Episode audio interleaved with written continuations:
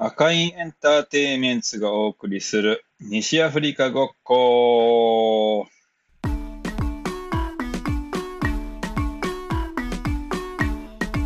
この配信は私ユージマンが関わる西アフリカ系パフォーマーたちを紹介したり、西アフリカの音楽について深掘りしていく番組です。はい、皆さんなんかお久しぶりな感じがしますけど、なんかそうなんですよね。配信のまだ日程っていうか、週1でやりたいなとは思ってるんですけど、火曜の夜にするか金曜の夜にするかとかいう、考えてはいるっていうのは言い訳でして、もうちょっと暑すぎてですね、なかなかもうその収録場所がないんですよね。もううち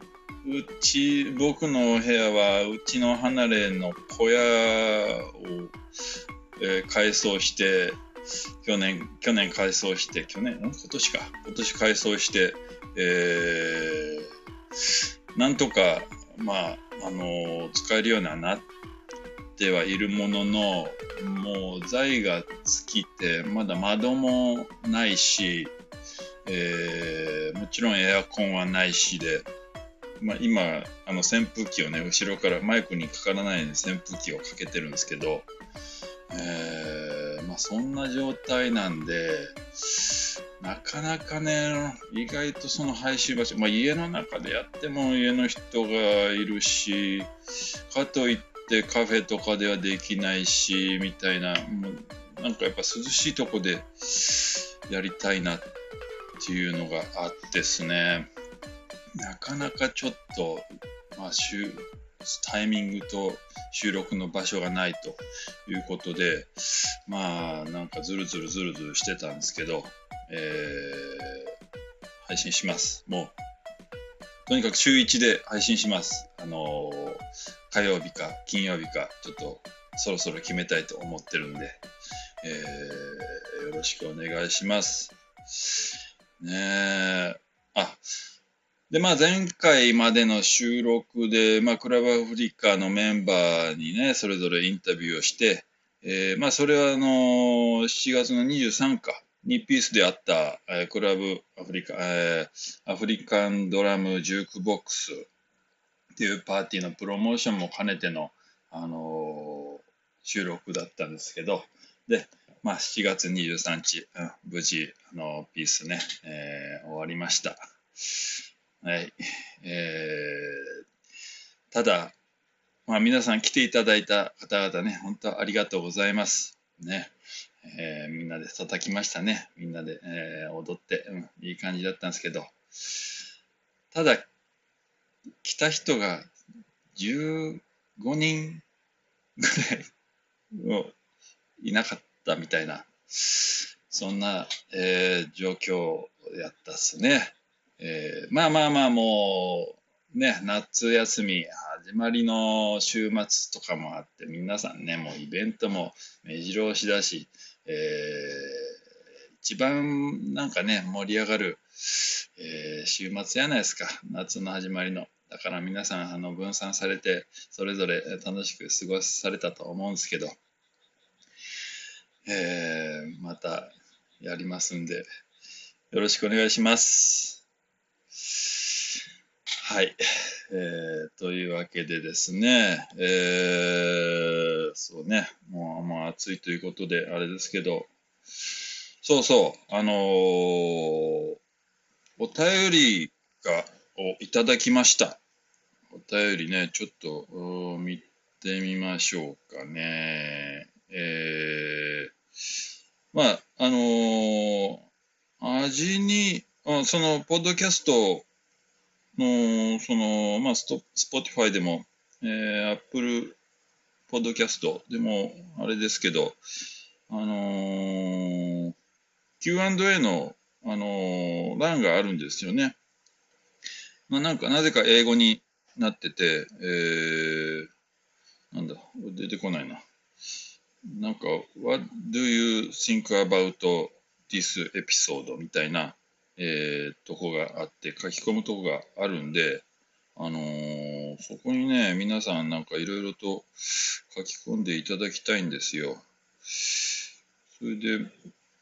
まあ、初めて、まあ、アジニーの会かな。アジニーの会のとこに、これはドグトゥースさんっていう方から、お便りをいただきました。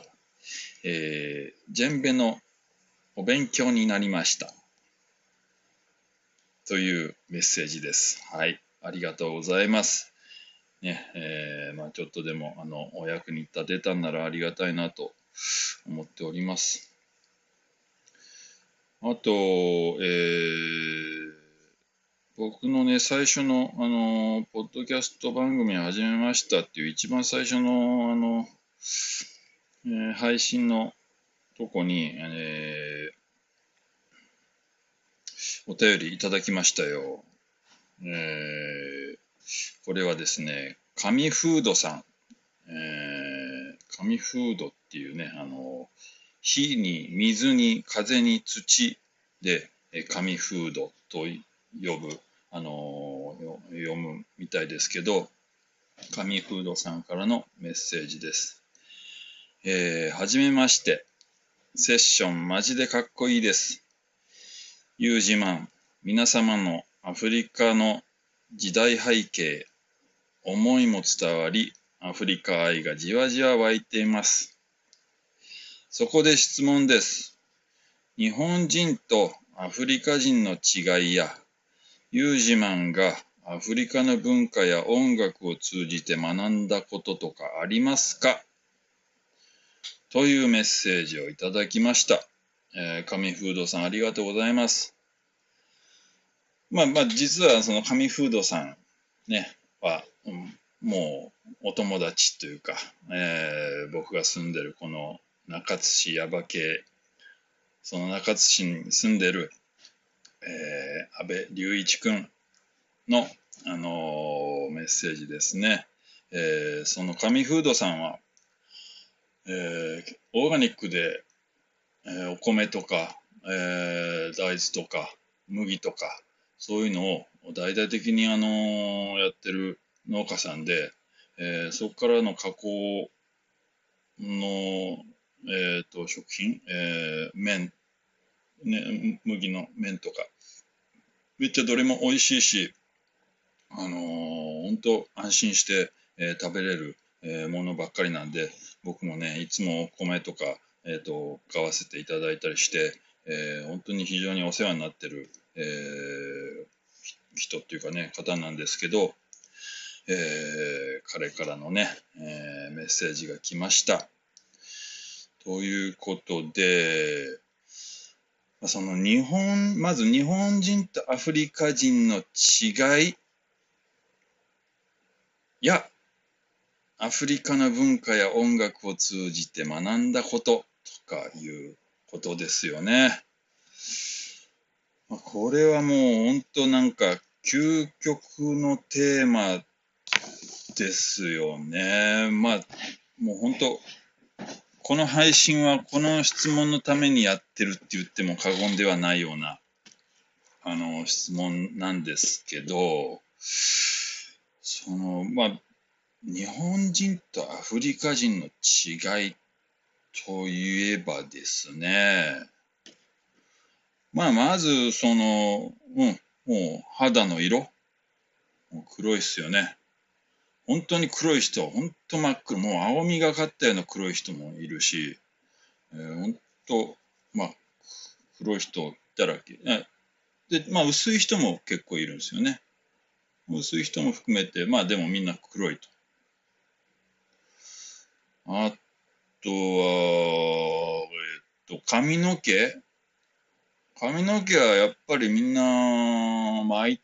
てますよね。じりじりと巻いて、そのまますると、ボワンとアフロヘアになるとか、そういう感じの髪の毛で。でも最近女性はね、なんかストレートパーマをよく、もうかけてる、方たちも、たくさんいたり、まあそういうウィッグをねつけてる人たちもたくさんいるんですけど、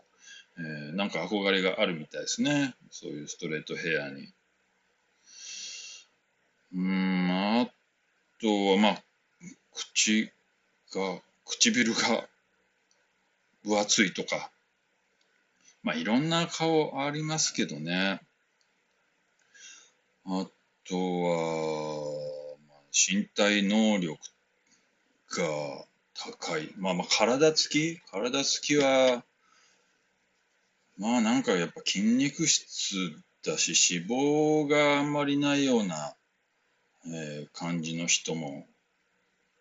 が多い気がするな、男の人は。で逆に女の人はやっぱなんか、まあ、ふくよかな人が、モテるというかね、もうお尻がドーンとでかい人がモテたり、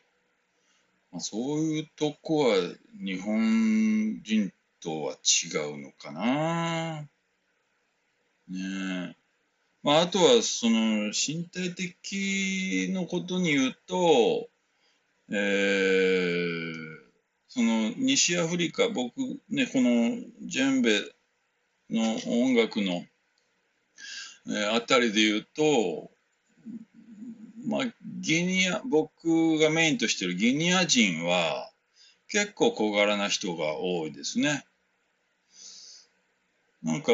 僕らの師匠のママディケータさんも、身長170もなかったかな。で、手もちっちゃくて、柔らかくて、そんなね、ゴツゴツしてないのにあんな、すごいキレのある音が出るっていうとこはびっくりするとこなんですけど、そ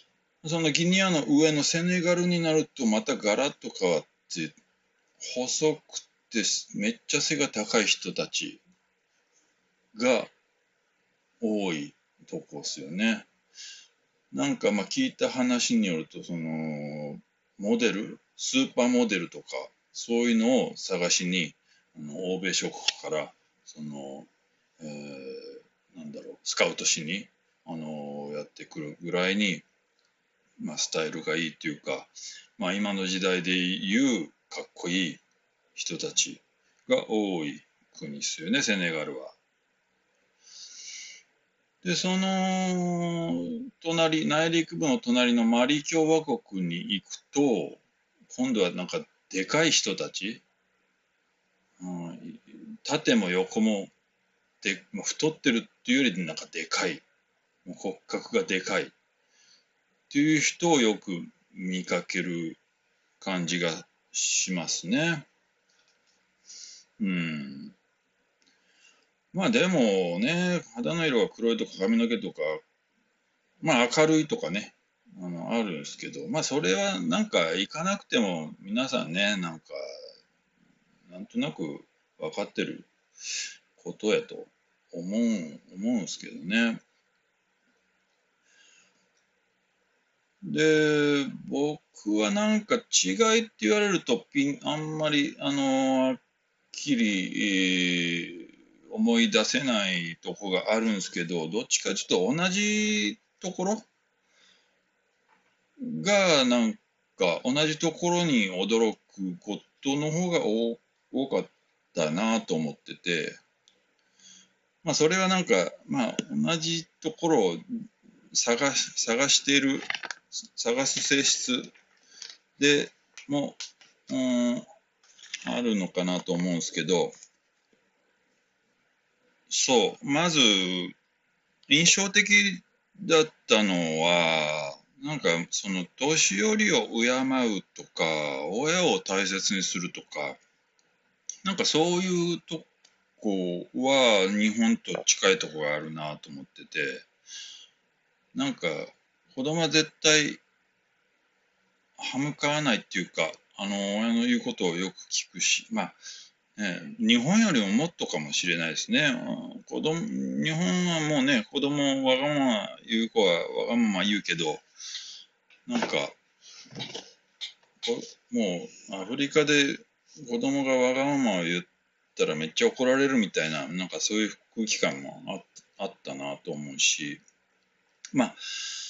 多分ね、そこは後で思えば、その、まあ、日本の仏教とあちら西アフリカは結構ムスリム、イスラム教が浸透してきてるんで、まあ、そういう教えも影響してるのかなと思うんですけど、そこはなんかちょっと驚いたとこですね。うん。あと驚いたのは、その言葉が結構似てるんですよね。なんか結構べったりしてるっていうか、発音も。だから意外と、発音しやすい。フランス語みたいにね、ガーとか、なんか、難しい発音も意外となくて、なんか、結構ベタっと。で、日本語と同じような、言葉も多いというか、一回、ママディケータのふるさとのバランドゥグ村っていうとこにね、行ったことがあるんですけど、そこで女の子がいて、この子の名前何って聞いたら、丸山って言うんですよ。丸山って聞いたんですけど、丸山って。まあ、後で聞いたら、マリアムとか、まあ、そういう感じだったんですけど、伝わりますかね、これで。そう、結構ね、まあ、今ね、いろいろ思い出せないですけど、似たような言葉があると。で、まあ、なんかこう、通じるとこがあるなっていうのは、アフリカ人もね、感じることがあったりするらしいんですよね。そういうことを、まあ、ちらほら聞いたことがあるので。で、なんか、その原因っていうかね、その一つに、やっぱ、お米が主食っていう、文化も、すごく関わってるんじゃないかなっていうふうにも、自分なりに仮説ですけど、まあ、個人的に思ってることで、主食がお米なんですよね。まあ、お米に、なんかいろんなソースを上からドバッと、カレーじゃないけど、まあ、カレー方式で、みんなで囲んで手で食べるっていう、まあ、そういう食の文化があって、つまり、田んぼやってるんですよね。だから一回香川のお三好東洋君のワークショップ行った時に、その時の先生、呼ばれた先生がサイオン・カマラっていう、先生なんですけど、ギニアの。その先生が来てる時に、ちょうど稲刈りの時で、で、じゃあちょっとみんなで稲刈りしようって言って、やったらサーヨン先生がめっちゃ早いんですよ、稲刈りが、釜で。それにびっくりしたっていうか、あ、もうそのプロフェッショナルぶりっていうかね、そういうのに感動したんですけど、当たり前のように、だからもう、まあよく皆さん言うんですけど、ミュージシャンはみんな、農家だと、ね、農業しながら、まあ、音楽をやってる、基本農家だよっていう、そういうふうに言ってましたけど、なんで歌とかも結構民謡的な、ね、日本の民謡的な、雰囲気を感じられるものもたくさんあるし、なんかね、その辺がすごく通じるとこがあるなぁと、思いますね。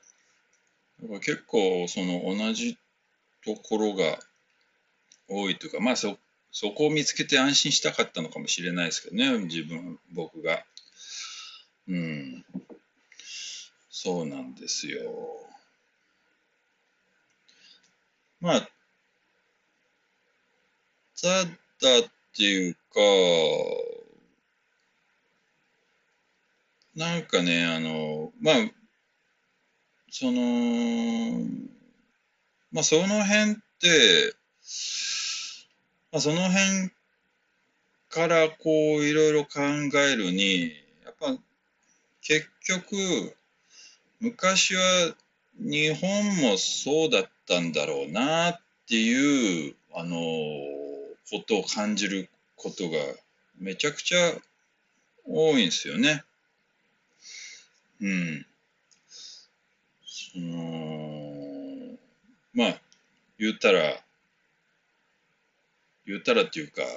子供たちとかはね、もうほんと目がキラキラしてて生き生きしてるし、なんかそんなに気を使わない感じで、みんなそのまんまみたいな、そういう感じとか、あとは人を見捨てない感じですかね。向こうはよく、もう言ったら足がなかったり手がなかったり、どっか体のパーツがなかったりする障害者とか、それこそそういう知的障害者であったり、ちょっと外れてる人みたいな人とか、激しい人とか、そういう人も結構たくさんいるんですけど、そういう人たちを見捨てない雰囲気があって、それとか、ご飯を食べるとき、さっき言ったみたいに、大きなお皿に、ご飯をもうバサッと、多分あれは20合ぐらいは、20、30合ぐらい炊いてるっぽい、お米を乗せて、それからバサーッと、上からソースをかけて、で、みんなでそれを囲んで、輪になって食べるんですけど、結局、誰でも食べていいっていうか、どこの子がどこの家の人なんだろうみたいな、結局通りすがりの人とか、そういう人も食べていくし、そういう意味で、みんな仲間だみたいな、そういう感じがあったりしますね。だからそうっすね、違いというより同じところを見たりするにあたって、昔はね、日本もそうだったんだろうなっていう、そういう印象を受けることが、結構ありましたね。はい。ちょっと質問の答えにはなってないかもしれませんけど、もうほんと違いって言ったらね、肌の色とか髪の毛とか、明るいとか、その宗教から来る教えの違いとかはあるんだろうけど、結局、どの宗教でもね、やっぱそういう同じようなとこもあったりするし、そういうとこですかね。その人としての違いっていうとこ。もちろん生活様式が全然違うですね。もう言ったらトイレは穴1個だけ開いてて、横にじょうろが置いてあるだけとか。そういう、水で、拭くみたいな。そういうとことか、食べ物も全然違うとか違うし、生活とか文化は違うんだけど、人の違いとしては、そんなとこっすかね。はい。まあちょっと時間も長くなっちゃいそうなんで、もう一個のね質問の、そのアフリカの文化、